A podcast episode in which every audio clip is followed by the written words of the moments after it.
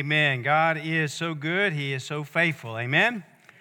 And so we are looking at fitness for the soul this year as we have uh, started in January. We'll go through the whole year with that being the central idea for the series this year. And we talked about worshiping Jesus as the first aspect of having a fit soul. And now we're in the process of looking at hope in Jesus. And we're really looking at uh, the life of Moses, at least the first uh, 14 chapters or 15 chapters or so, as we think about. Uh, uh, how we can have hope in Jesus as we see Moses in Exodus. So you, you, may not know this, uh, but there's a big game tonight. I don't know if you all knew that or not.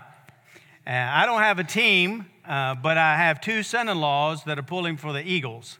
And so I'm weighing my options uh, right now.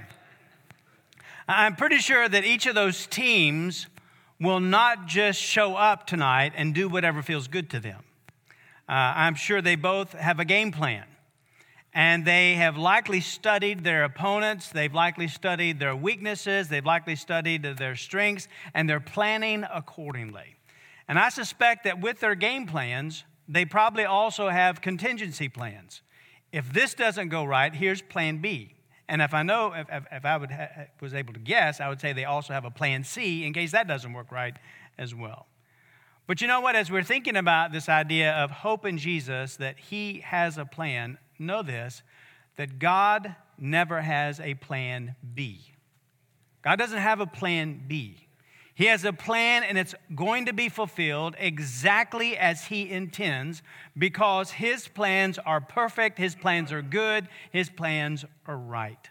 And He doesn't have a plan B, but as we look at His perfect plan today from Exodus, we see His plan can be described with an A, a B, and a a C. So we're going to look at Exodus 2, the whole chapter today. That's 25 verses, and I'll read that for you here in a moment. But if you're able and honor reverence to the Word of God, would you please stand as I read the Word to us this morning? The Bible tells us in Exodus 2 Now a man from the house of Levi went and took as a wife a Levite woman. The woman conceived and bore a son, and when she saw that he was a fine child, she hid him three months.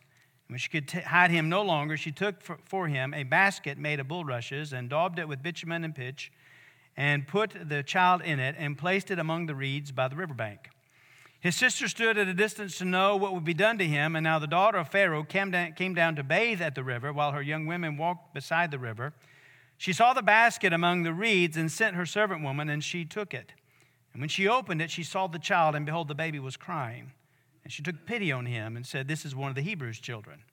And then his sister said to Pharaoh's daughter, Shall I go and call you a nurse from the Hebrew women to nurse the child for you? And Pharaoh's daughter said to her, Go. And so the girl went and called the child's mother. And Pharaoh's daughter said to her, Take this child away, nurse him for me, and I'll give you your wages. And so the woman took the child and nursed him. And when the child grew older, she brought him to Pharaoh's daughter, and he became her son. She named him Moses, because she said, I drew him out of the water. Well, one day when Moses had grown up, he went out to his people and looked on their burdens, and he saw an Egyptian beating a Hebrew, one of his people. And he looked this way and that, and seeing no one, he struck down the Egyptian and hid him in the sand. And went out the second day, behold, two Hebrews were struggling together, and he said to the man in the wrong, Why do you strike your companion? And he answered, Who made you a prince and a judge over us? Do you mean to kill me as you killed the Egyptian? And then Moses was afraid, and he thought, Surely the thing is known. And when Pharaoh heard it, he sought to kill Moses, but Moses fled from Pharaoh and stayed in the land of Midian, and he sat down by a well.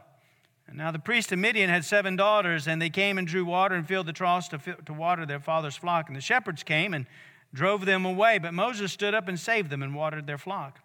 When they came home to their father Reuel, he said, How is it that you've come home so soon today? And they said, An Egyptian delivered us out of the hand of the shepherds, and even drew water for us and watered the flock.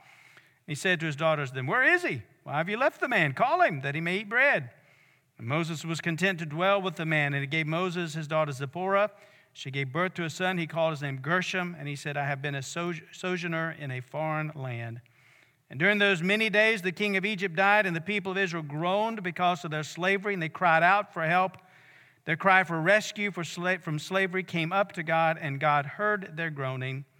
And God remembered his covenant with Abraham, with Isaac, and with Jacob. God saw the people of Israel, and God knew. Let's pray. Father, we thank you for the reading of your word, and we pray, Lord, that you would take it now and apply it to our hearts and lives. Lord, we pray that for those here today that don't know Jesus, that don't know you, Lord, as the Savior and the Lord of their life, have no relationship with you, may this be the day of salvation. For those of us who do know you, Lord, may it be a time of revival and refreshing of our hearts and spirit. May you give us what we need today to feed us, to draw us, to grow us, to mature us in the faith, as we know that you're faithful all the time. Lord, would you take this message? Lord, I am desperate for you to just use it for your glory. And I pray, Lord, that you'd have your way in every heart and life. Lord, may the words of my mouth, meditation of my heart, be acceptable in your sight, O Lord, my rock and my redeemer. For it's in Jesus' name we pray. Amen. Thank you. May be seated. Well, as we look at this uh, chapter today, we're going to see there's three points, and then you'll see that there are two to dos that are listed there as well. And so, the first thing that we want to see here is we think about hope in Jesus. He has a plan. First thing we need to understand is that it is an active plan. It's an active plan. So, today, as we enter into Exodus chapter 2, uh, we're introduced to the birth of Moses. And in his birth, we see the plan of God unfolding as he has a plan to deliver or to redeem his people. Remember, we talked about this last week some as well.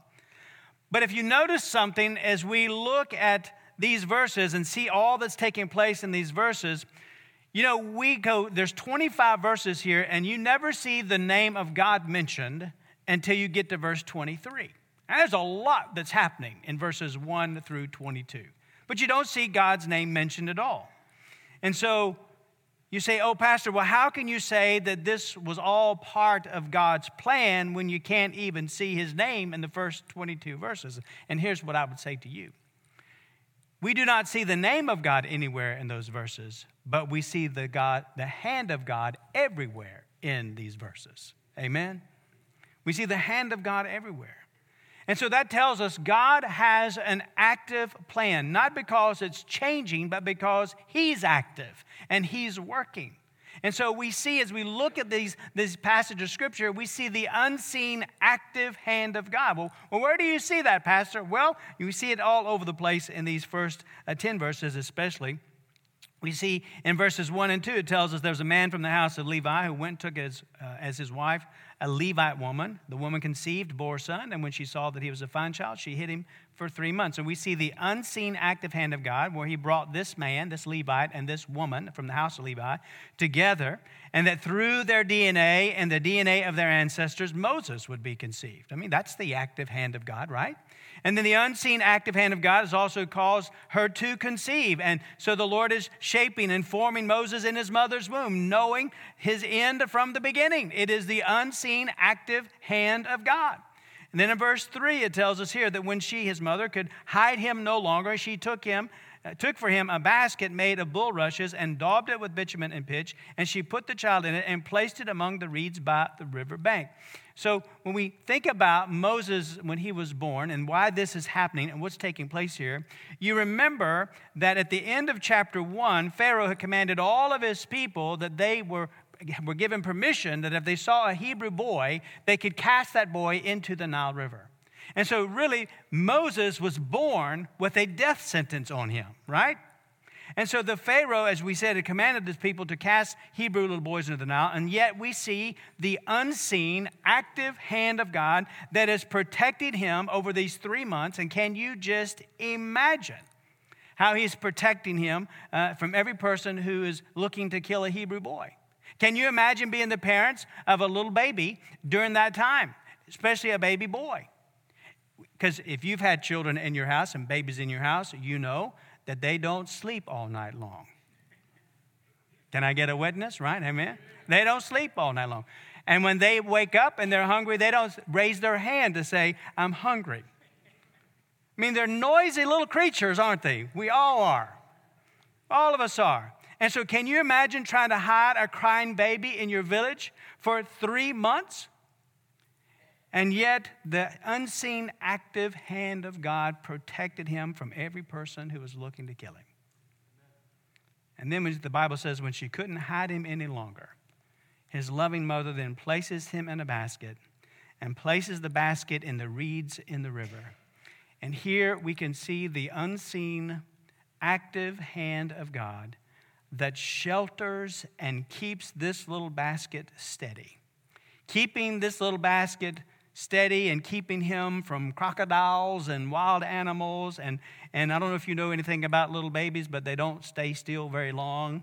And you can imagine that basket, you know, had, would have a tendency to overturn with him in it, but God, the unseen active hand of God, keeps that basket from overturning. And he keeps that basket from having the wrong people finding him as well. The unseen active hand of God. In verses 4 and 5, we continue to see what's said here. It tells us here that, and his sister stood, and you know, this Miriam, his sister, Moses' sister, stood at a distance to know what would be done to him. And now the daughter of Pharaoh came down to bathe at the river while her young women walked beside the river. And she saw the basket among the reeds and sent her servant woman, and she took it. So here we see the unseen, active hand of God again that caused Pharaoh's daughter to go down to the river at, at just the right time, at just the right place to discover Moses. And this really is a risky moment, isn't it? What, what is she going to do? She is Pharaoh's daughter, the one who has given the death order for all Hebrew boys that have been born, or baby boys that have been born. And so here she recognizes, the Bible tells us, that he is one of the Hebrews' children. She recognizes what, that he's a Hebrew child. And then verse 6 is the unseen hand of God here. In verse 6, we also see this. And rather, it says in verse 6 that she took pity on him. She took pity on him. So, where does that come from? That comes from that pity that she felt for Moses came from the unseen, active hand of God, that she would have pity on him. But also, we see in verse 7 that Moses' sister is also at the right place. And so his sister said to Pharaoh's daughter, Shall I go and call you a nurse from the Hebrew women to nurse the child for you? Now, at this point, this is when the, the, the Pharaoh, Pharaoh's daughter could have said, Aha, I knew this was a trick all along. But that's not what transpires. And so, while it is a risky moment here as well, and we wonder what will Pharaoh's daughter do, we see the unseen hand of God again, active hand of God, in verses 8 and 9 that says, And Pharaoh's daughter said to her, Go. And so the girl went and called the child's mother, Moses' mother. And Pharaoh's daughter said to her, Moses' uh, Moses' mother, Take this child away and nurse him for me, and I will give you your wages. And so the woman took the child and nursed him. I mean, can you imagine? In complete defiance to her father's command, the Pharaoh's daughter determined to adopt this Hebrew child as her own.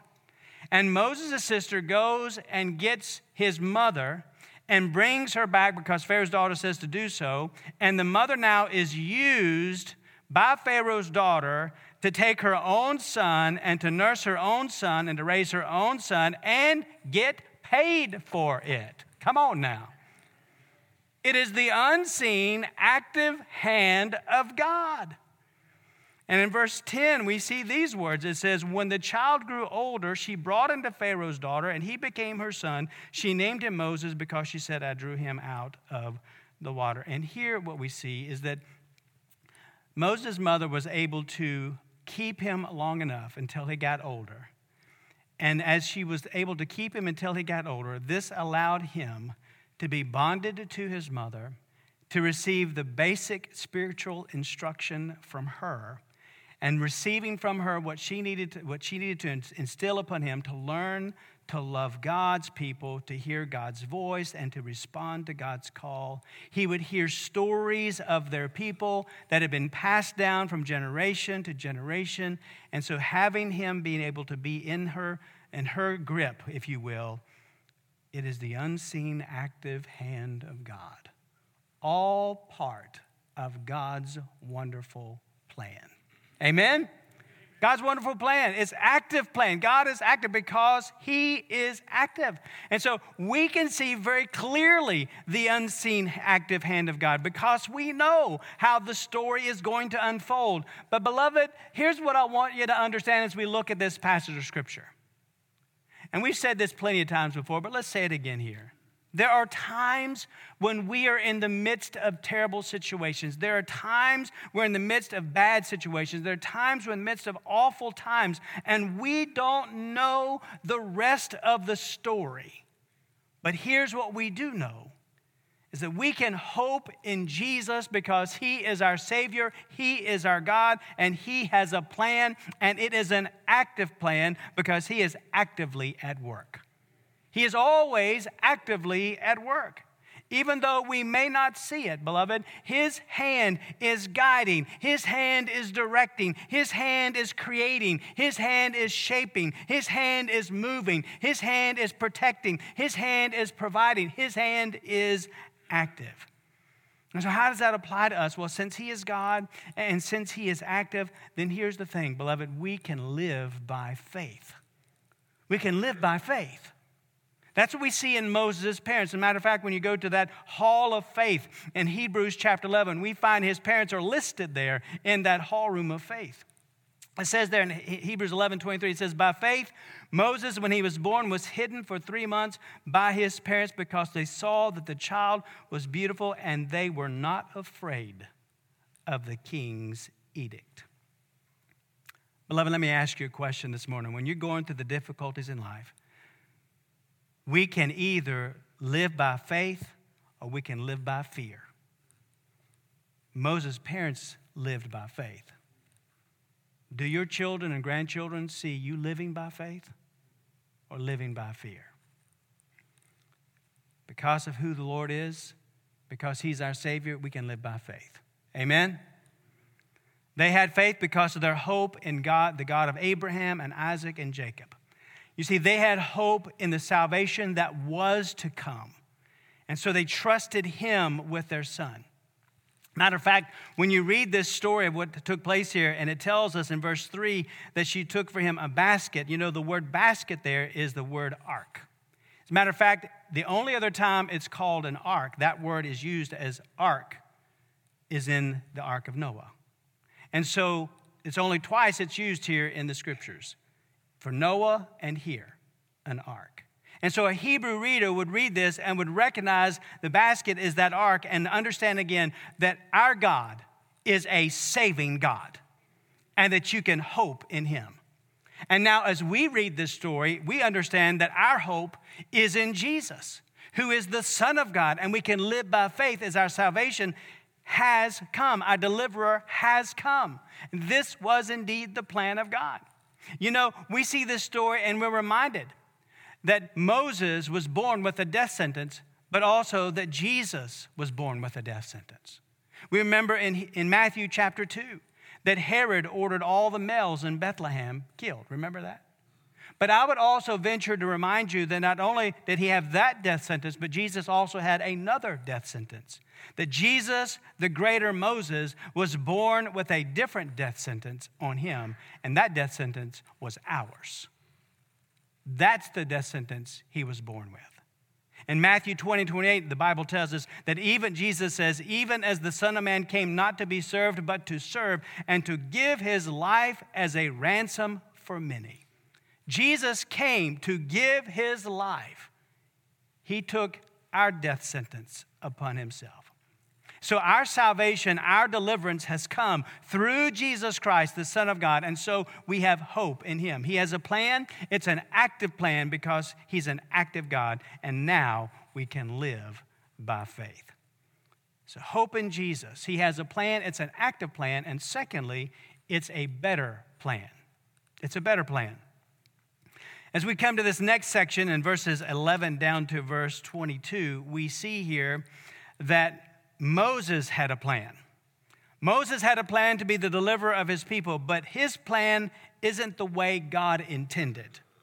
And so we look at verse 11 and 12 and see his plan unfold. It says, One day, when Moses had grown up, he went out to his people and looked on their burdens, and he saw an Egyptian beating a Hebrew, one of his people. And he looked this way and he looked that way, and seeing no one, he struck down the Egyptian and he hid him in the sand and we want to yell into our scripture says, Moses, that was a terrible plan. That's a terrible plan. And so you think, well, how do you really know, Pastor, that Moses had a plan? Well, when you go to the New Testament and you remember how Stephen, when he was uh, being questioned and he was before the Sanhedrin, the council, and the high priest before he was martyred, the first martyr, Stephen, in Acts 7. And he gave a, gave a history of the Israelites, and he talked about Moses and a, and a piece of that. And in verses 22 through 25, he says these words And Moses was instructed in all the wisdom of the Egyptians, and he was mighty in his words and deeds. Verse 23 When he was 40 years old, it came into his heart to visit his brothers, the children of Israel and seeing one of them being wronged, he defended the oppressed man and avenged him in striking down the Egyptian. Verse 25. He supposed that his brothers would understand that God was giving them salvation by his hand, but they did not understand. So Moses had a plan, it just wasn't God's plan. Moses had good intentions.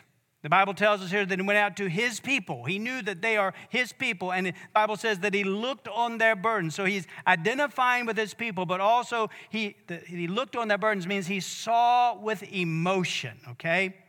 And so he was connected to his people, and he supposed that he could just go out and that they would follow him, but he supposed wrong.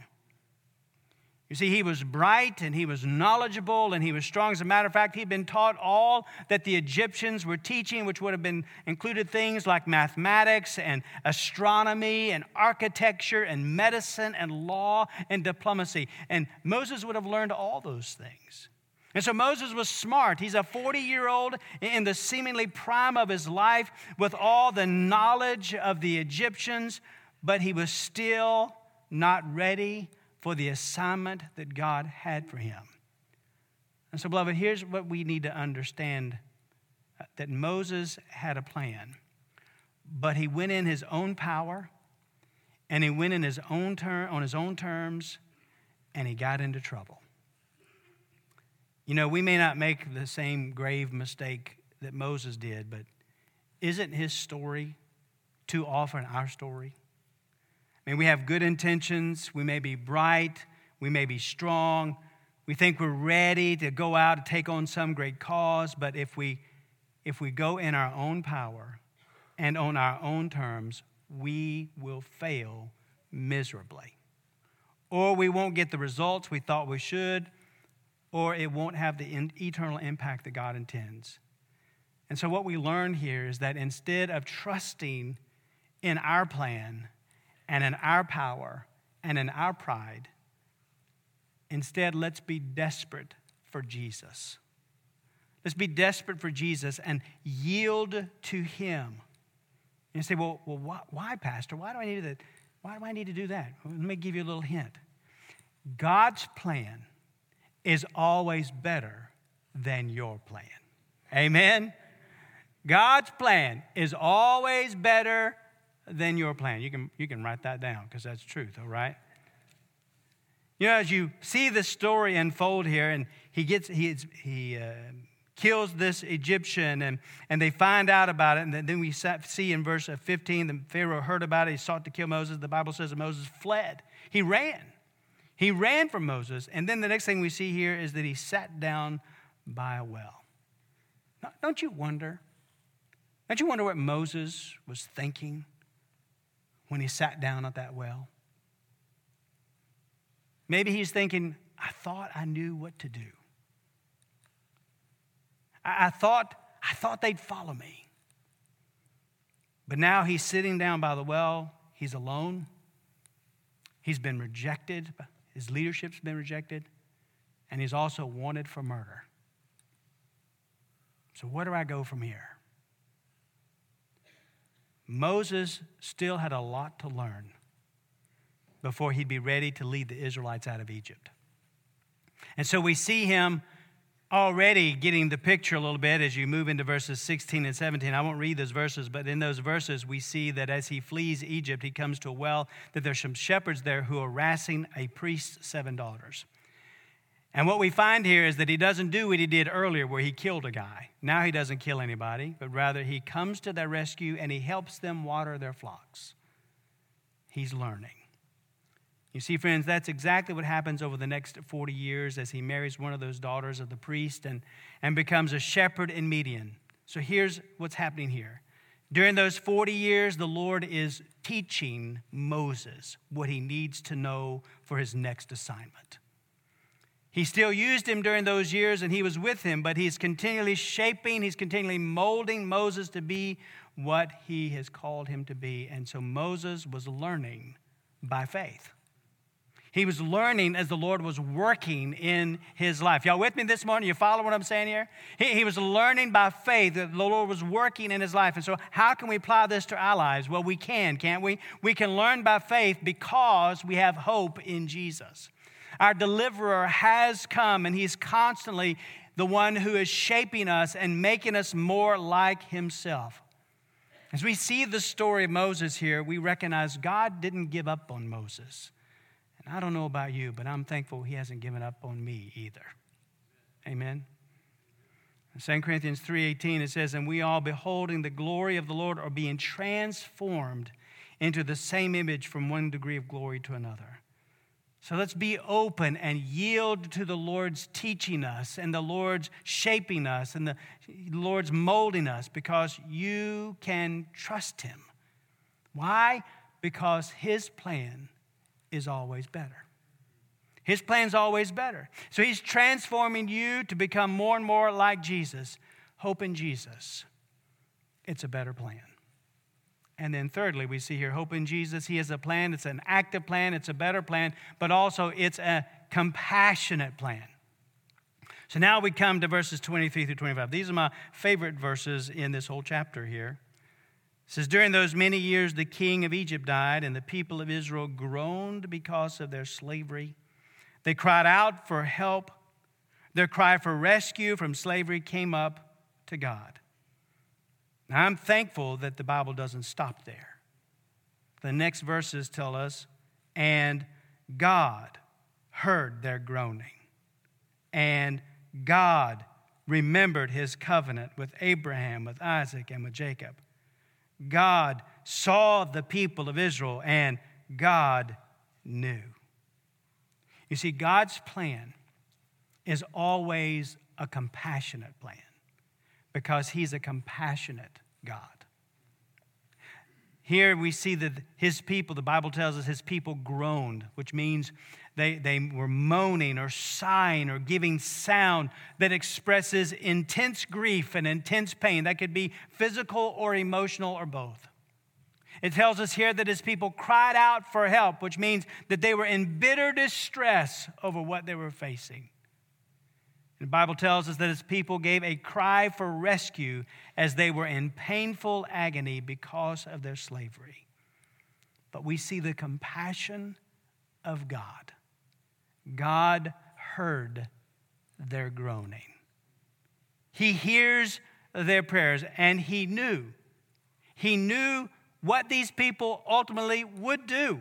Here's the compassionate part is that God knows that even though they're going to be delivered, He also knows that they're going to rebel, and they're going to grumble, and they're going to complain, and they're going to disobey in the wilderness. And yet, God still delivers his people. And what a compassionate God. Amen. He heard their groaning, but also he the Bible says God remembers his covenant. He remembers his covenant. Now, the, co- the word covenant in the Jesus Storybook Bible says describes covenant this way. It's a never stopping, never giving up, unbreaking, always and forever love. I think that's a pretty good definition of a covenant. Amen.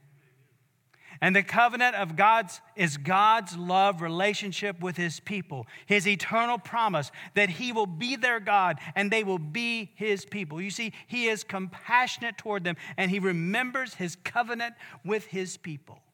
So he heard, God heard their groaning. God remembers his covenant. And then it says, God saw them.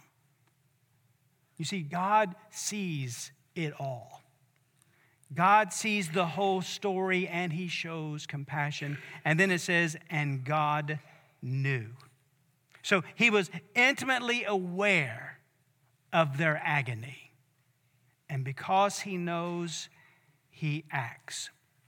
You see, friends, God heard and God remembers and God sees and God knows. What does that tell us? That God is the hero of the story. God's the hero of this story.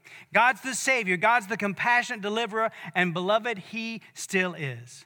So hear me this morning. No matter what you may be facing in your life, some decision you need to make, some thing that you're having to deal with, God knows. And He is a compassionate God, and His plan is a compassionate plan for you. Now, I was reading something this week. I was looking at something, and uh, I saw where there was this father who was telling this story where he had had a daughter who was in gymnastics, and while he was at the gymnastics uh, practice, he kept noticing that his daughter kept looking over at him every three to four minutes to see if he was watching her. And as he's watching his daughter in this gymnastics practice, he also noticed that at the same time, he noticed there a whole lot of other dads in the room with him and how they weren't watching their daughters, they were watching their phones instead. And he then said this He said, The Lord spoke into his heart and he said to me, Aren't you glad I'm never distracted from seeing you?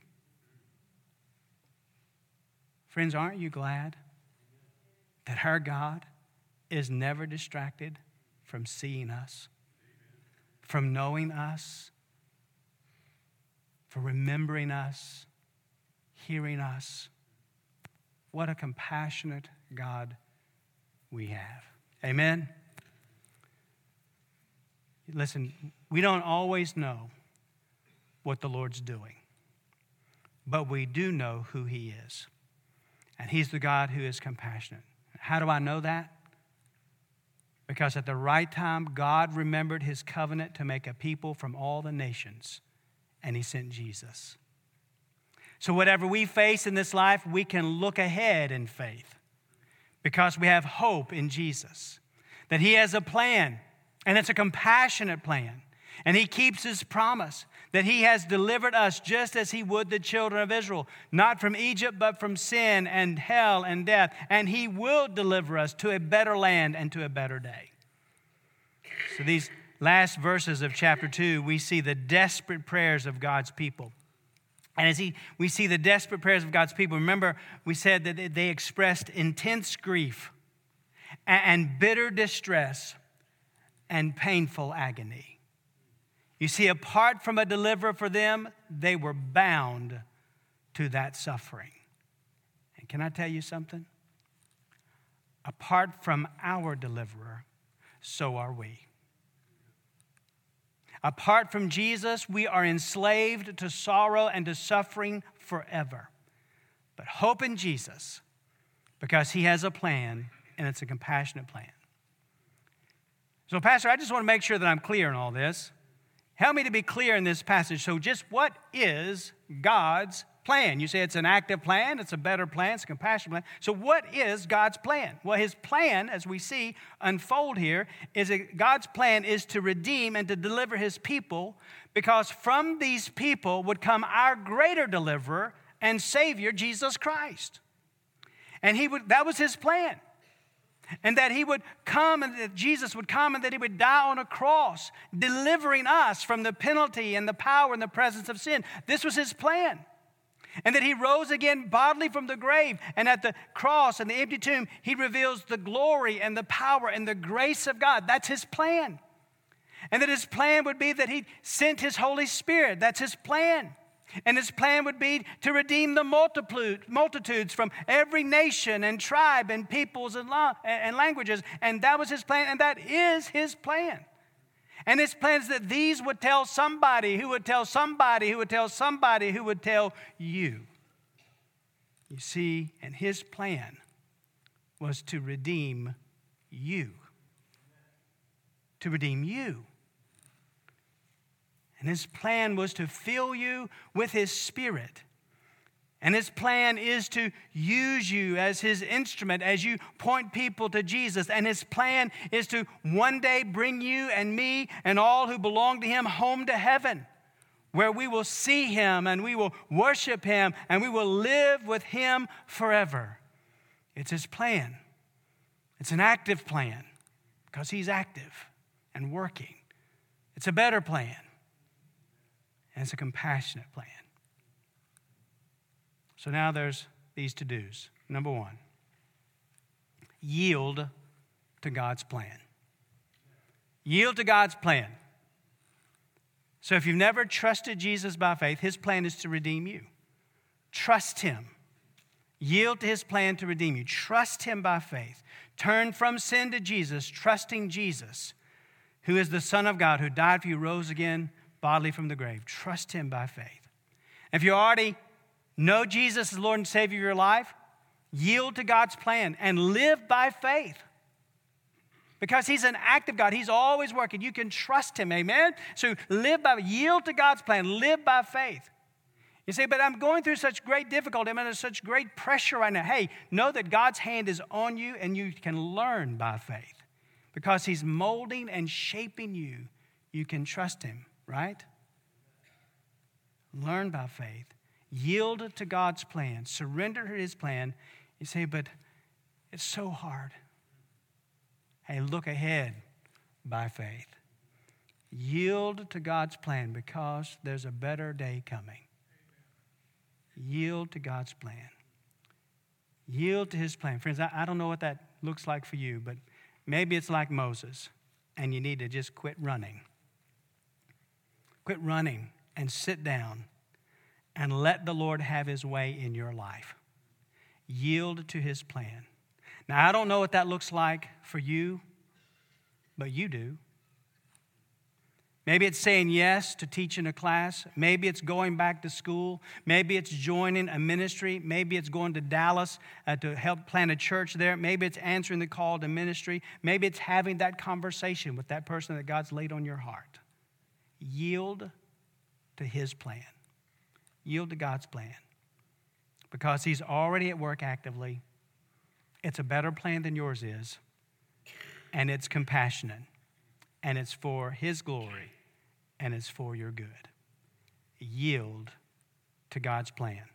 That's number one. And number two is there is no number two, all right? Refer back to number one, all right? I just wanted you to stay with me the whole time, all right? Yield to God's plan. Let's pray together. Father, we pray that you'd have your way in our hearts and lives. Lord, help us to yield to your plan.